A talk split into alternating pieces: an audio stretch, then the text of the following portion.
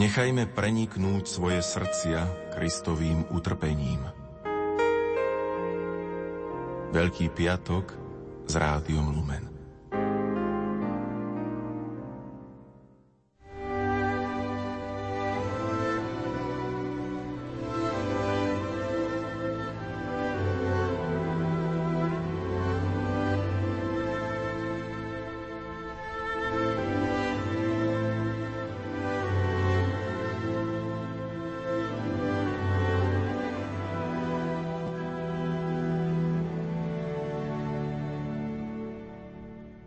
Otec Roman Jankevič sa narodil 26. februára 1902 vo Vilne v Litve. Jeho otec Ladislav bol železničným inžinierom a matka Žofia, rodená Germanovičová, pracovala v domácnosti. Pochádzal zo štyroch detí. V rodisku vychodil základnú školu. Neskôr žil v Charbine v Manžusku, kde absolvoval gymnaziálne štúdiá.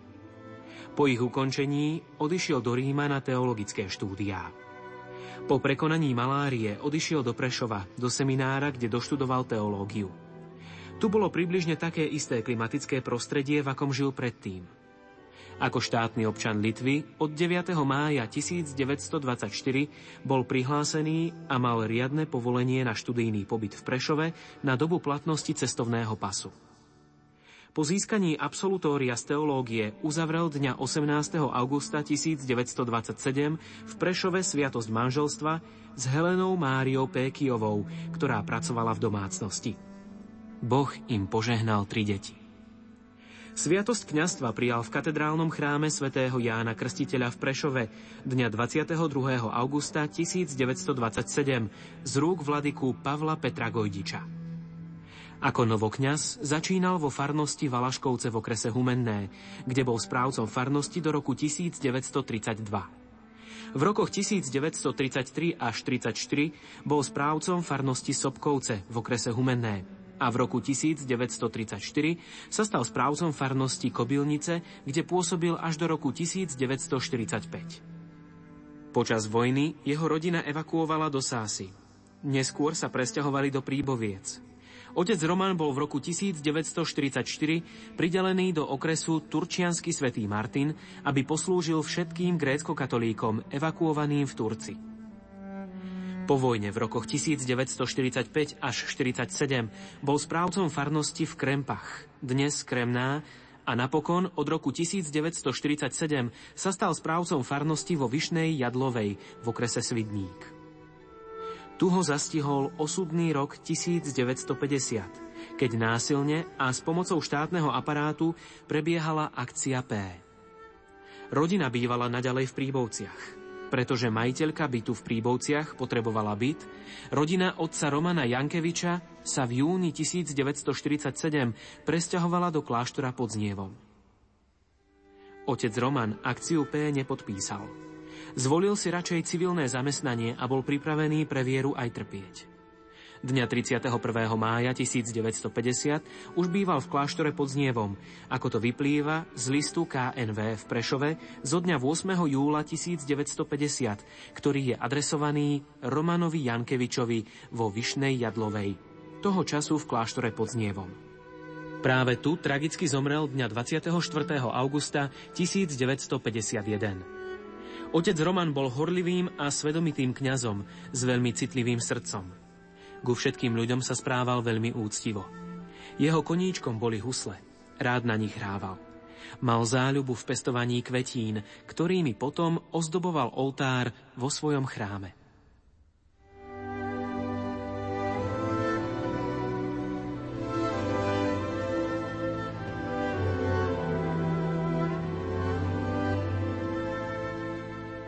Opisom života grécko-katolického kňaza vás pozývame vypočuť si rozhovor s jeho najstaršou dcérou, 87-ročnou Angelou Bajnokovou.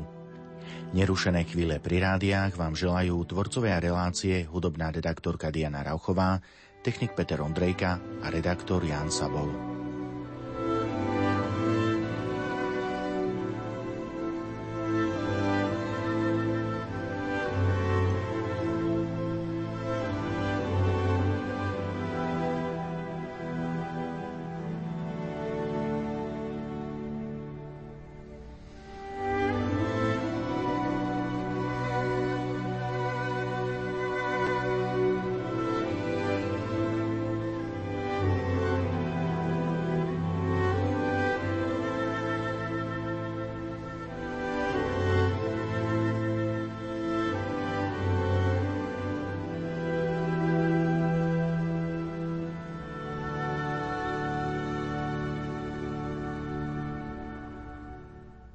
Pani Angela, ďakujem, že ste prijali pozvanie. Máme reláciu o vašom otcovi, grecko-katolickom kňazovi Romanovi Jankevičovi. Keďže pochádzate z kňazskej rodiny, tak e, váš život vyzeral možno trošku ináč ako životy ostatných rodín. Aké máte spomienky na vaše detstvo, na svojich súrodencov a na vašich rodičov? Na rodičov mám celkom dobré spomienky. Na súrodenci tam bol veľký vekový rozdiel, to boli dvaja chlapci, s ktorými voláko ja som malo prišla do styku. Kde váš otec pôsobil, keď ste ešte boli malé dieťa? Valaškovce Humené, len v Humenom neviem, kde on pôsobil, kde on chodil. Ja som ho nevidela, tam pomerne nie tak ďaleko bol kostol, tam bola blízko nemocnica a potom tam, kde ten pán dekan chodil, alebo neviem, to bola malá ešte, na piatý rok som len mala, tak tam som ja chodila, ale otec, kde chodil v Humenom, to neviem. Potom v tých kobylniciach tam už nebolo inde, kde chodil, len v kobylniciach som chodila, kde on bol a on ešte chodil do Giraltoviec, tam sa striedali. Už neviem, s ktorými kňazmi vždy ma bral so sebou. Ako ste sa spolu modlievali a ako ste chodili možno do školy? Ako sme sa modlili? Myslím, že viac mama ako otec, lebo otec ešte aj zastupoval, v Giraltovciach sa striedali a kto vie, kde bolo treba chodiť, to neviem. Viac mamou som sa modlila. Potom v Kobilniciach, tam sme chodili peši jeden rok piati do školy do Giraltoviec cez horu a raz ako sme išli, tak posledná rodina hovorí, nechoďte nikde, pozrite sa, išli vlci v noci. Bolo tak chladno, že boli až vráťte sa naspäť. Piati sme chodili do školy do Giraltoviec cez ten kopec, lebo u nás nebolo učiteľ. Brával vás otec aj so sebou? Do Iraltovec, keď chodil zastupovať, tam sa striedali. Tam nebol vtedy kostol, ale taký veľký dom a veľká miestnosť a tam sa striedali aj rimokatolíci, aj grekokatolíci. Spomínate si na nejaký pekný zážitok, na nejaký výlet? S otcom som mala výlet jedine, keď sme na Valaškovciach bývali, všade ma brával, kde išiel a hore tým kopcom, hore, myslím, Vyhorlát sa to volalo, tak tam bolo treba ísť peši až dole, myslím, do Sniny, tak to bola trošku taká štrapa cez tú horu ísť. tak tam, hej, mi pomáhal, viedol ma za ruku. No a potom už keď sme odtiaľ odišli, už bol koniec. Boli sme v 37. ešte tam zavolali oca Valaškovčania, keď Valaškovce presúvali k Humenému. Tak vtedy som s ním tam bola naposledy. Ste ešte súčasníčka našich blahoslavených biskupov Petra Pavla Gojdiča a Vasila Hopku. Ako si na nich spomínate? Veľmi dobre, lebo vždy ma otec brával a fotografiu mám aj z neho. Aj oca vysvecoval, myslím, už on ako taký nový biskup to bol v 27. A vždy som išla s otcom do Prešova, ma bral a vždy sme zašli tam, keď sa nestretli niekde inde ako vtedy u toho Petra, keď mu tá predpovedala, čo s ním bude, to mi nešlo do hlavy, lebo vždy hovorili, že nikto vôbec nevie predpovedať, čo bude a toto mi celý život chodí po rozume, že jak to bolo toto možné keď takto, viete, niekto niekomu hovoril, lebo zarábali ľudia na tých predpovediach a toto sa splnilo, to mi do smrti nevíde z hlavy. Ste mali taký nepríjemný zážitok v predajni Petra, ktorá bola aj obnovená a tam sa pristavila staršia pani a predpovedala pánu biskupovi Gojdičovi, že bude trpieť ako muč. Zomriete mučenickou smrťou, povedala. A ja sa tak pozerám, neviem, 8, 9, nepamätám sa, koľko rokov som mala, ale už niečo som vedela prečiť. Zrejme ste si na to spomenuli, keď sa to stalo, keď naozaj pán biskup trpel a zrejme ste v tom čase aj na to zabudli, ale práve v tých časoch začínala druhá svetová vojna. Ako ste to ako tak rodina prežívali to obdobie tej druhej svetovej vojny? Bali sme sa toho všetkého, čo bolo. A ja som sa bala ešte z toho, keď v Kobilniciach počúvali takí starší ľudia rádio a tí starší ľudia vyprávali, čo hrozí nám, hlavne z východu. Ale s nikým som o tom nemohla debatovať na to, lebo to sa nedalo. Viete, ako no čo také devča môže také malé vyprávať o tom. Len keď tak starší ľudia sa vyprávali o tom, tak ma hru zabrala. Keď oni počúvali rádio a vyprávali, čo nám hrozí, čo tam diel. Museli ste sa aj niekam stiahovať? Otec rodinu vysťahoval do Sásy, neviem, ako to bolo. Ja som bola v internáte, tak ja to veľa som nevedela, že bol tam, tak som akurát išla na prázdniny tam, to myslím jeden rok, alebo ako to bolo. A ináč, pokiaľ tam boli, tak som tam išla. A po vojne sme odišli z Osásy. Viem, že sme sa tak stiahovali, že tí nemeckí vojaci nás viezli, lebo v Sáse dosť ďaleko bolo na stanicu železničnú, aj nábytok, aj také pomáhali mu to tam odviesť, aj nás viezli. Sion.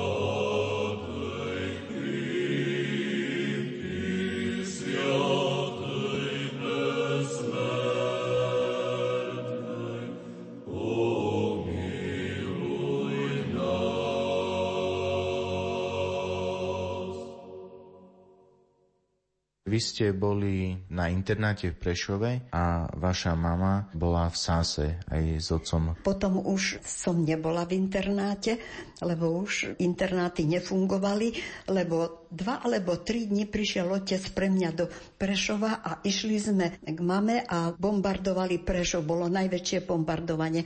Také jedno bombardovanie, ja som tam bola keď prvýkrát Prešov bombardovali, neviem prečo tí Rusi bombardovali, tam nebolo jedného Nemca. A keď som sa prebudila, tak to viete, keď tá bomba spadla a okno bolo otvorené, to bolo nejako koncom augusta, lebo už začiatkom septembra pozrela som sa, to vybuchlo, ako vodáreň bola, tak tam taký výbuch veľký bol a každý sa čudoval, že prečo bombardovali Rusi Prešov, keď tam jedného Nemca nebolo. No a potom tých Nemcov bolo tam veľa. A dva alebo tri dní predtým veľkým bombardovaním odtiaľ otec prišiel pre mňa a do tej Sásy ma zobral.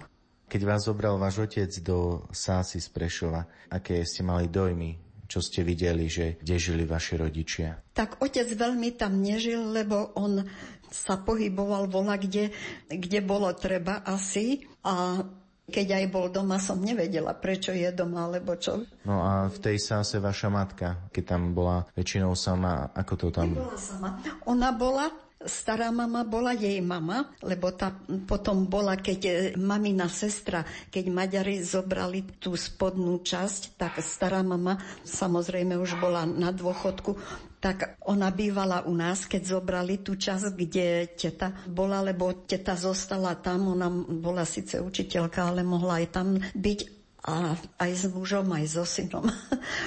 ale starú mamu zobrala moja mama u nás bývala potom ona. Takže ona tam bola, mama, obidvaja bratia a ja. A otec sem tam da kde pri grekokatolíkoch, ako keď to bol pridelený k evakuantom do Turca, tam bolo dosť ľudí, tak on tam bol.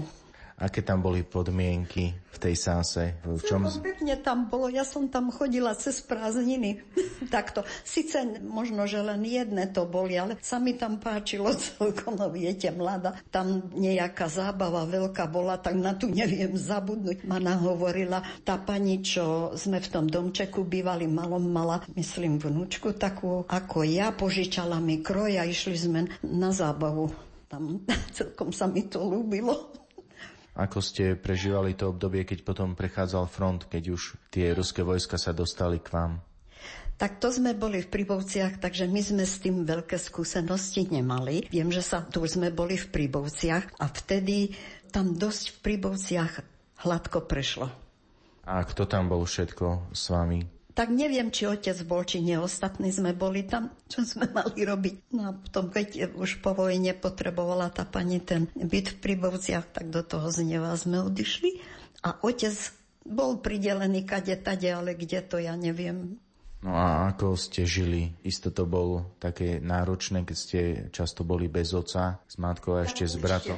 Ja mamu veľmi som ľutovala, aj napriek tomu, že som mala svoje problémy, ale videla som, že to je zúfale. Dajme tomu v tých príbovciach sme ten domček mali taký jeden a taká jedna izbička bola, tam bola stará mama, ale keď chudáci tých Nemcov som ľutovala, tak jeden Rumun a Nemec u nás v tej malej izbe spal a my sme v tej prednej izbe napchatí všetci piati, šiesti spali podľa toho, koľko nás bolo. Na otec bol vola kde, ale ja neviem, kde on bol. Vtedy som počula, že kde je, ale nič viac, viete, ako do školy a nazad. Takže tomu som veľmi nerozumela. Najhoršie to bolo vtedy, keď eh, chceli, aby prestúpil. To také bolo nenormálne. No cez vojnu to bolo, keď tak tie vlaky nechodili, že tak peši sme chodili do Martina v 40 štvrtom, piatom to bolo. A vlak nechodil, tak sme po tých pokazených kolejách peši chodili do Martina, do toho gymnázia aj naspäť. Potom začal z Príboviec, len nás vozil, tak sme takí natlačení ako haringy. Boli študenti, keď išli, lebo to veľmi dlhý vlak z tých Príboviec.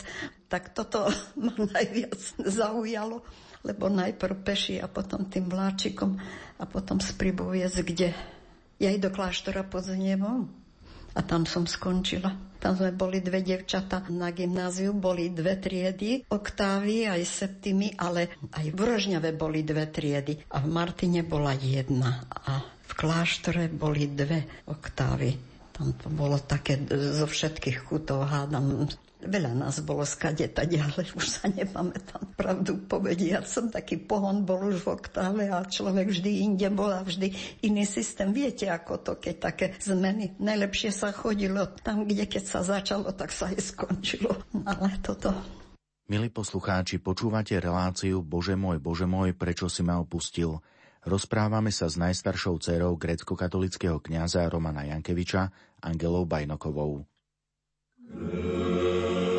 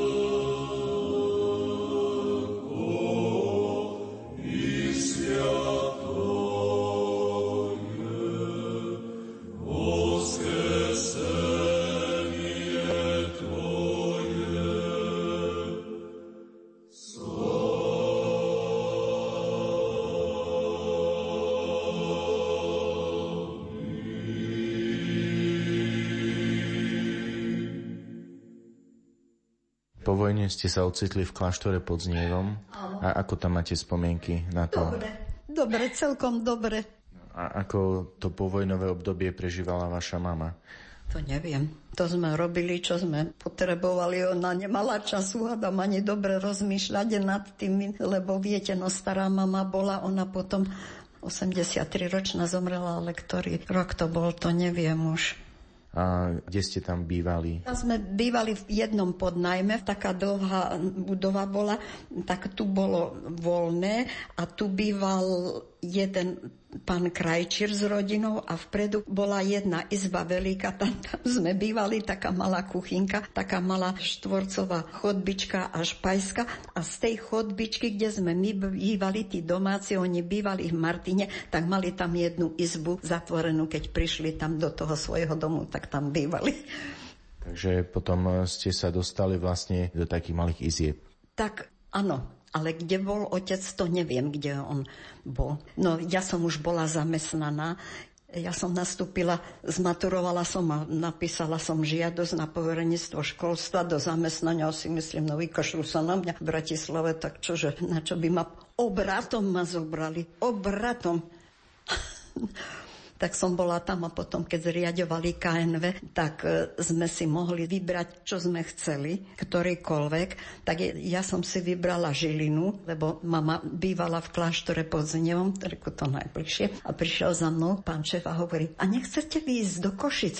Si myslím, na východ ani nejdem, aj keď som bola mladá, lebo z toho všetkého, čo som počula, som sa východu bala aj z toho, čo starí ľudia vyprávali a bolo to tak. Takže to už len tak na dokreslenie. Tak som si vybrala tú žilinu, lebo to bolo bližšie k mame do kláštora pod nebom. Potom som ešte aj švagrinu zobrala tam. A som nevedela, že bude švagrina. Bola o rok nižšie, chodila do gymnázia a ja jej hovorím, Magdoška, nechceš prísť k nám do učtárne? Lebo keď rušili poverenictva, tak všade išlo malo ľudí. Aj za mnou prišiel pán šéf, veľmi sympatický, rozumný človek. To boli vtedy rozumní ľudia, čo boli vedúci oddelenia. To nemali knižku, ale tu mali to. Museli, to keď som nastúpila na poverenectvo a som počúvala, že kto bol šéfom, tak ten trošku musel prejsť od vrátnice až hore a tí mali prehľad. Ale potom, keď som ja nastúpila a prišli tí noví vedúci, no tak to bolo len červená knižka v ruke. Ale tu nič, ani toľko ako ja. Ale my sme mali veľmi dobrých šefov. To vtedy, keď som ja nastúpila, tak tí starší zamestnanci, tak to veľký rozdiel bol. To úžasný rozdiel. Po vojne ste zažili aj tú zmenu vedenia, kde sa dostali vlastne komunistickí pohlavári na vedúce pozície a bolo to z vášho pohľadu dosť také negatívne. Áno, áno, a ich rodiny príslušníci pozbierali miesta, ale nevedeli, a práve v tom čase aj sa začalo zmrákať aj nad našou grecko-katolickou církvou, keď sa dostávali komunisti k moci a vlastne vyvrcholilo to zákazom našej grecko-katolíckej cirkvi. Ako váš otec to prežíval, na čo si spomínate? Ja si spomínam len na to, že som vedela, čo sa deje, že neprestúpil, tak musel odísť. Ja som už bola v Žiline na KNV, sme si to KNV mohli kade. A ja som nevedela o ničom, len to, že zostal bez peňazí a som nevedela čo. Tak ja som zavolala do Prešova, či kde sa to vtedy volalo. A hovorím, že prečo nedostal kongru. A zavolajte si také číslo, tu som volala zavolajte si, zase mi dali iné číslo, už mi tie čísla išli na nervy, tak som položila hotovo, nevedela som nič, ja som nevedela, čo sa deje. No potom som už vedela, že prečo, že neprestúpil, tak keby bol, neviem, čo by bol robil, asi by bol sa ujal, lebo viem, že aj pán Farar Turanský, myslím, on tiež prestúpil. A také veci boli. No, keby som ja bola vedela, o čo sa jedná, tak sa nevypitujem z KNV ešte, že ma nevyhodili asi nevedeli, kde som. Čiže vy ste boli štátna zamestnankyňa na Krajskom národnom výbore. Áno, od poverenectva školstva, aj ako sa utvorili KNV, mohli sme si vybrať a, a nechcete ísť do Košic a nechcete ísť alebo do Pršova. Nie, reku, nechcem. Ani za svet by som nebola tam išla, lebo som vedela, kade čo. Tak sa mi do uši všelijako dostalo. No a ešte mama žila v Znieve, no tak predsa nepôjdem tam, ale tam by som nebola išla. Pán kolega Ďurišin, neviem ako chudák dopadol, lebo viem, že mali potiaže tí ľudia, východňari.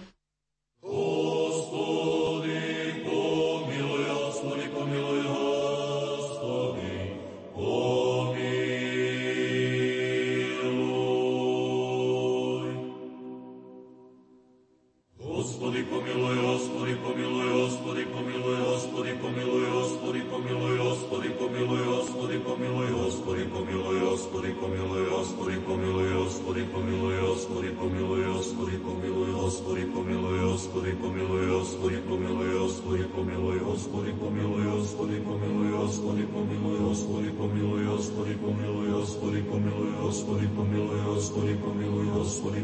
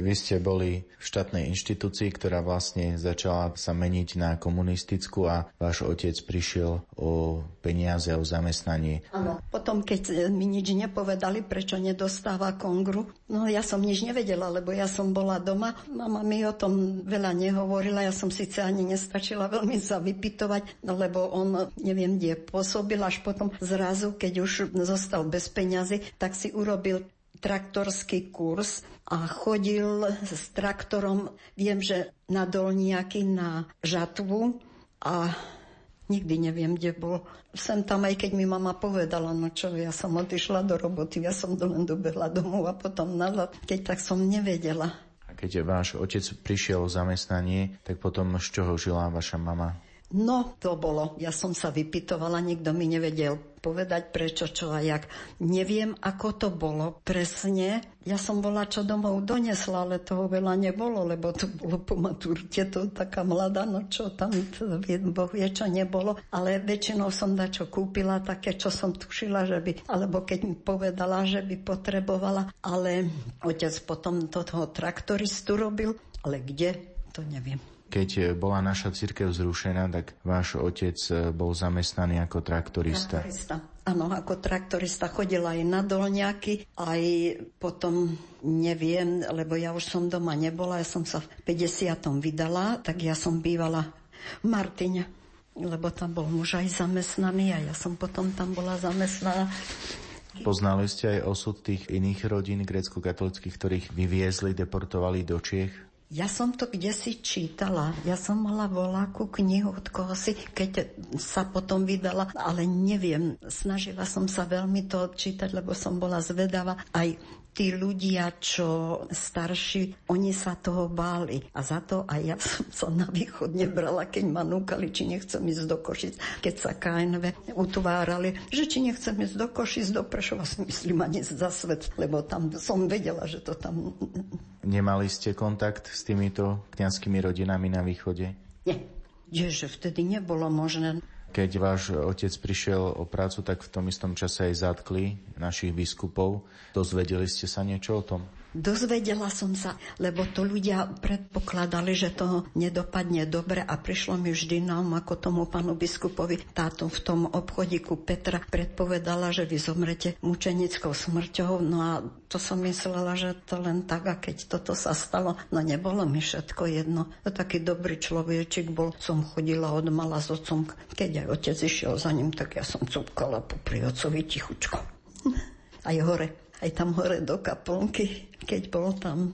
Pán biskup Gojdiš bol odsúdený s dvoma ďalšími rímskokatolickými biskupmi, s pánom biskupom Buzalkom a Vojtašákom. V tých dobách to veľmi ste nesledovali v tlači. No vtedy nebolo v tlači. Len keď tak niekto povedal, alebo niekto o tom vedel. Aj naši nejakí kňazi tiež boli súdení. Zrejme tie sa to nedostalo do vašich uší. Tak to nie to nie. Potom vlastne vášho otca aj zatkli, alebo mohol vykonávať tú prácu toho traktoristu? On traktoristu vykonával, nebol zatknutý, myslím, len on podstavili ho celkom a chodil, viem, na tie dolňaky, to viem, to mama hovorila, keď som ja prišla z KNV. Mne dali pokoj, to som bola veľmi prekvapená. E, som bola rada, že som nenastúpila do Košic alebo do Prešova, lebo to by som bola prišla o Krgaja, lebo viem, moja spolužiačka Olga Čapiňáková, ako dopadla tam Košice Prešov, tak to mi stačilo. Čo sa stalo s vašou kolegyňou? Ona veľmi trpela tým, že tam bola na východe. Ona je ešte v Košiciach, ale má zdravotné problémy a otca prenasledovali ešte v nemocnici. Keď zomieral, ona mi aj vyprávala, že ešte aj k posteli v nemocnici za ním prišli. Ale už neviem na tie detaily. Milí poslucháči, počúvate reláciu Bože môj, Bože môj, prečo si ma opustil? Rozprávame sa s najstaršou dcerou grecko-katolického kňaza Romana Jankeviča, Angelou Bajnokovou.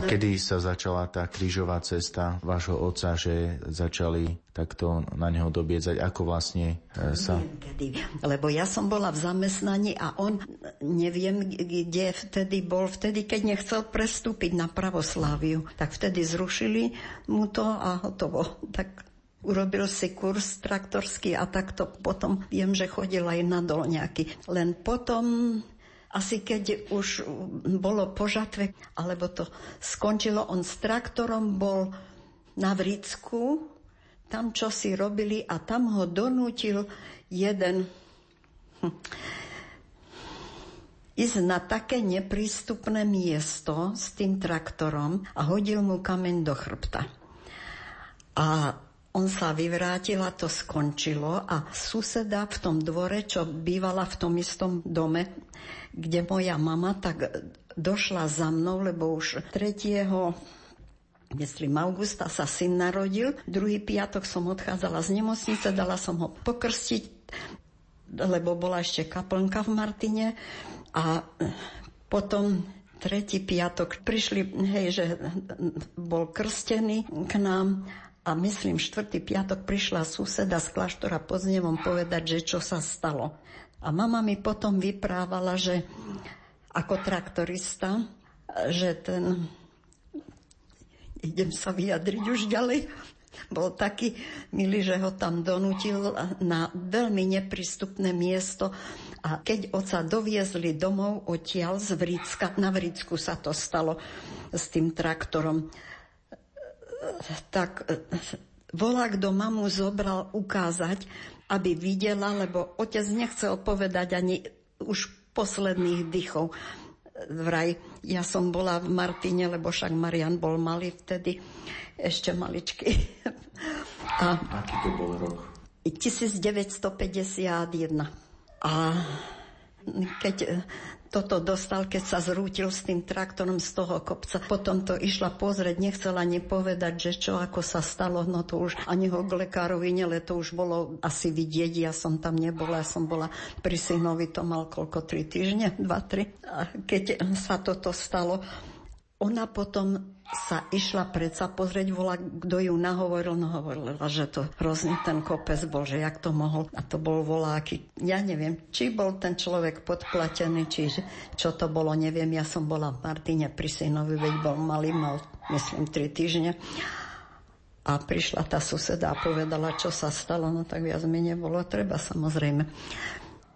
No a otec nechcel ani povedať, máme mama, čo si sa pýtala, že ako potom povedal, že to bude potrebovať, mama povedala, ani k lekárovi, ani nikde. A na, naproti bol lekár, ale to asi vedeli, že to už pomoci nebude. Hovorila, že to bolo strašné, keď som ja prišla domov aj na pohreb, že ako to lebo svokrovci bývali v Zneve tiež, takže Mariana som mala tam a ja som išla na pohreb, ale už do cintorína, ne, už som potom išla, to bol malý ešte, tak som išla k nemu len v kostole som bola.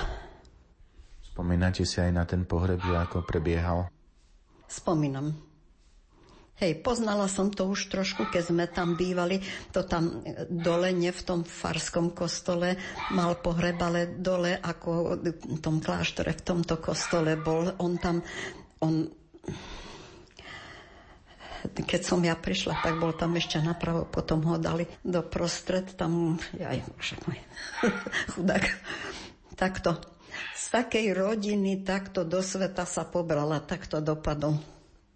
Neviem to pochopiť. Pohreb bol v kláštore pod Znievom a tam, tam je... Bývali vtedy, áno, tak tam on je pochovaný, aj moja mama aj stará mama tam bola pochovaná aj krsný otec, lebo ten nebol ani ženatý a on potom, ja ani neviem, kde on potom žil, keď bol už na dôchodku, ale tu bol začas, tu končil.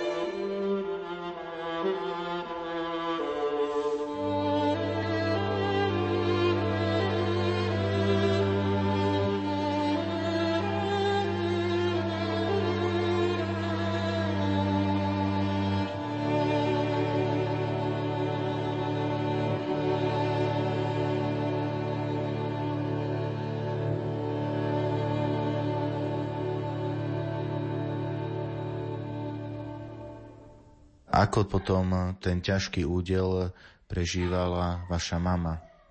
Ja to veľmi neviem, tak určite ľahko nie, ale musela to prežiť. Ale ja som nestihala o tom ani hovoriť s ňou. Nechcela som do toho špárať, mala som dosť, keď tak večer som nezaspávala a rozmýšľala nad tým všetkým, že ako otec z takej rodiny bohatej a pobral sa do sveta, kde si, lebo on sa narodil vo Vilniuse a jeho rodičia žili v Charbíne, to vtedy bolo Manžursko, Charbina, Mugden, to sme sa ešte v gymnáziu učili, že to boli najväčšie mesta. Jeho otec bol inžinier trati. To, ja som sa čudovala ako decko, čo furt stále len fotografie, trate, trate, vlaky a také. No a ešte pred vojnou mali doviesť ocovi auto, no ale už nestihli, tak už nebolo nič z ničoho a nevieme nič. Volá kto, čo si som začula doma, že jeho sestra išla s dvoma deťmi cez Polsko, tak kde utekala, tak muselo byť v tom manžorsku dačo, keď tí Číňania to zobrali, lebo potom už to manžorsko nebolo na mape, to, ja som bola u kamarátky, ktorá tu bývala v tomto byte a presťahovali sa potom oni do Bratislavy, tak som bola tam a ich syn mal mapy a tam už na mape Manžursko neexistovalo. Ako vlastne sa váš otec stal grecko-katolickým kňazom na Slovensku, keď bol z takej zámožnej rodiny z Litvy? Otec, on myslím z Charbina už odchádzal, jeho otec bol tým, no čo to te trate, inžinier tých trati, tak on sa narodil ešte v Vilniuse, ale jeho rodičia prešli do toho Charbina a otec e, išiel do Ríma. A tam dostal maláriu, keď bol v Ríme, tak ho potom, keď sa z toho vyliečil, tak som počula, tak ho dali približne na také podnebie, v akom on žil, tak ho dali do Prešova, do seminára, do grekokatolického. A tam sa s mamou poznali na klzisku na lede. A už to bolo. Ako ste vy prežívali to, že vám otec zomrel a tak tragicky? Viete čo, Veľmi ťažko to, lebo jeden piatok sa narodil syn, druhý piatok bol pokrstený, tretí piatok, už nepamätám sa, neviem, či nie to sedenie sme mali u mami a potom otca zabili. To boli také dni, že to ťažko sa popisuje, to neviem, jak, jak toto je možné.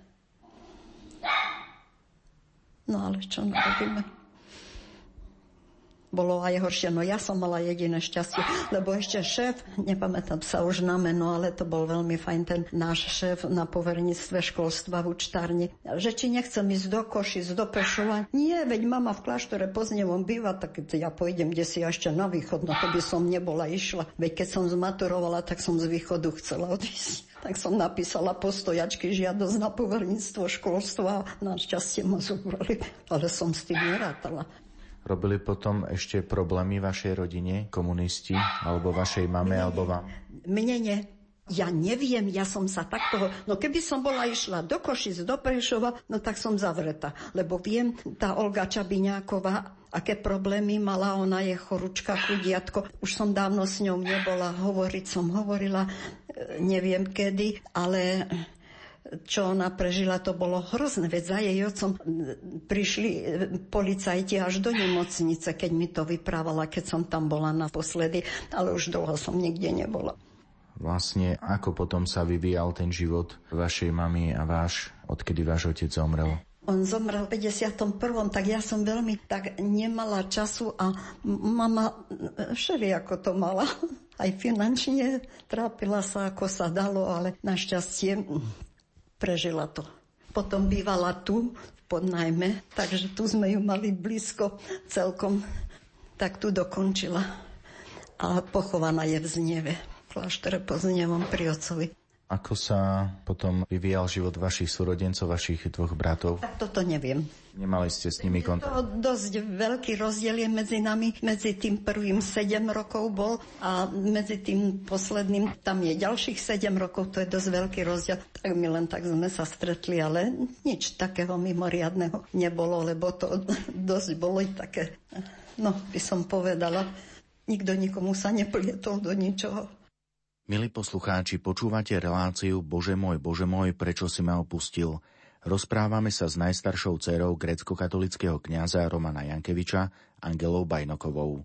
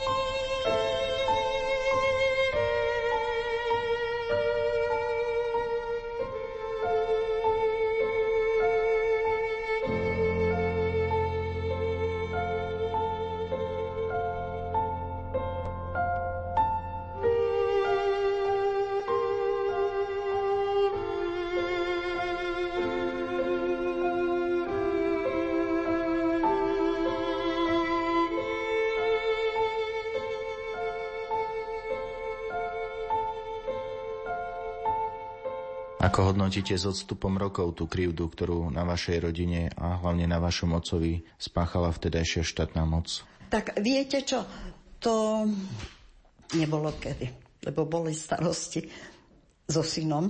On sa narodil na tom papieri pes equinovárus congentis na porodnom papiere, no řekl, pes, pes to by bola noha, čo si s nohou a nevedela som čo. A keď som to videla, tak to bola hrúza, tak mala som dosť starosti lebo dávali to do sádry, potom trošku operovali a s tým boli problémy furt, takže bez problémov som nebola. Brala som to tak, ako to bolo. Čudovala som sa, že neviem, neviem, neviem vám to tak vysvetliť ako veľa starosti som mala s tým a hlavne keď som tým lekárom išla, to tam tri, teto, kde deti sa položili a v rukách napchané. Tá čakáreň bola taká, viete, že to bolo do zúfania. Takže to bolo veľmi ťažké a ďaleko som mala do nemocnice. Autobus tak tade nešiel. V Martine to bolo ako ste sa s tým možno vysporiadali teraz po rokoch, že zrejme nebola to taká náhoda, že váš otec takto náhle zomrel a práve v tom čase už ste aj odpustili, alebo ako ste prijali ten údel, aký mala vaša rodina? Viete čo? Brala som to tak, ako to bolo, nerozmýšľala na, som na to prečo, za čo. Prišlo to, muselo sa to prežiť, prekonať lebo no, mala som aj so synom problémy s tou nohou, bez equinovárus congentis, no tak hotovo. to bolo veľmi ťažké. Takže chodiť po lekároch hore dole, vysedávať, no to, to bolo do zúfania. Prišlo potom aj také obdobie takého požehnania po tej otcovej smrti, že ste mali nejaké... Som mu zavidela, skoro by som povedala. Viete čo, ten život, ktorý ľudia mali v tom čase, a hlavne taký, ako bol otec, aj tí kňazi, aj mnohí iní, keď po nociach aj v Martine ľudí brali, ako keby niekto mohol za to, že sa narodil, aj sem, keď sme prišli, a keď tu spomínali jedného právnika, keď si šuškali, že ako ho trizňa jeho synáky je šikovný a nechcú ho pustiť ďalej do školy za to, že je tiež právnikov syno takú kravinu. Viete, čo to... Neviem to vysvetliť, jak toto mohlo existovať, že čím to bolo, ako to bolo som nemohla ani nad tým rozmýšľať, lebo som mala sama problémy s deťmi. No, Kedy prišla do vášho života taká pozitívna zmena tom neskôr? Ani neviem vôbec, či prišla. to bolo také tvrdé všetko, že škoda, že som to musela prežiť. Vy ste pracovali na tom eh, K- KNV celý čas? Nie do vydaja. Keď som sa vydala, potom som pracovala v Stalinových závodoch. A čo si zasa s takými finančnými vecami. To bolo tak roztrúsené aj po Martine. Ale ma potešilo, keď som prišla, dajme tomu, do Bystrice na pedagogickú fakultu, robila som zdárku a keď prišiel pán revizor zo zvolena, už neviem, ako sa volal, a mi povedal, prvýkrát z fakulty odchádzam v kľude. Na to neviem zabudnúť. Tak, ale ja viem prečo. Pretože vedúci boli takí, ako som hovorila, ale nie, aby vedeli, ako majú robiť. Ten vedúci, ktorý príjme pracovníka, ten by bol mal vedieť. Ale ja keď som už potom odišla z KNV, ešte na KNV, keď z tých rôznych úradov prišli ľudia, to boli tí vedúci školení ešte. Ale potom ja som žasla. Fuj, keď si na to pomyslím, to tak človek musel zaprosiť. Vlastne, keď už prišiel pád toho komunizmu, tak už ste zrejme boli na dôchodku. A kedy to bolo? V 89. No pravda, že... Hej, hej, hej, tak ako hovoríte.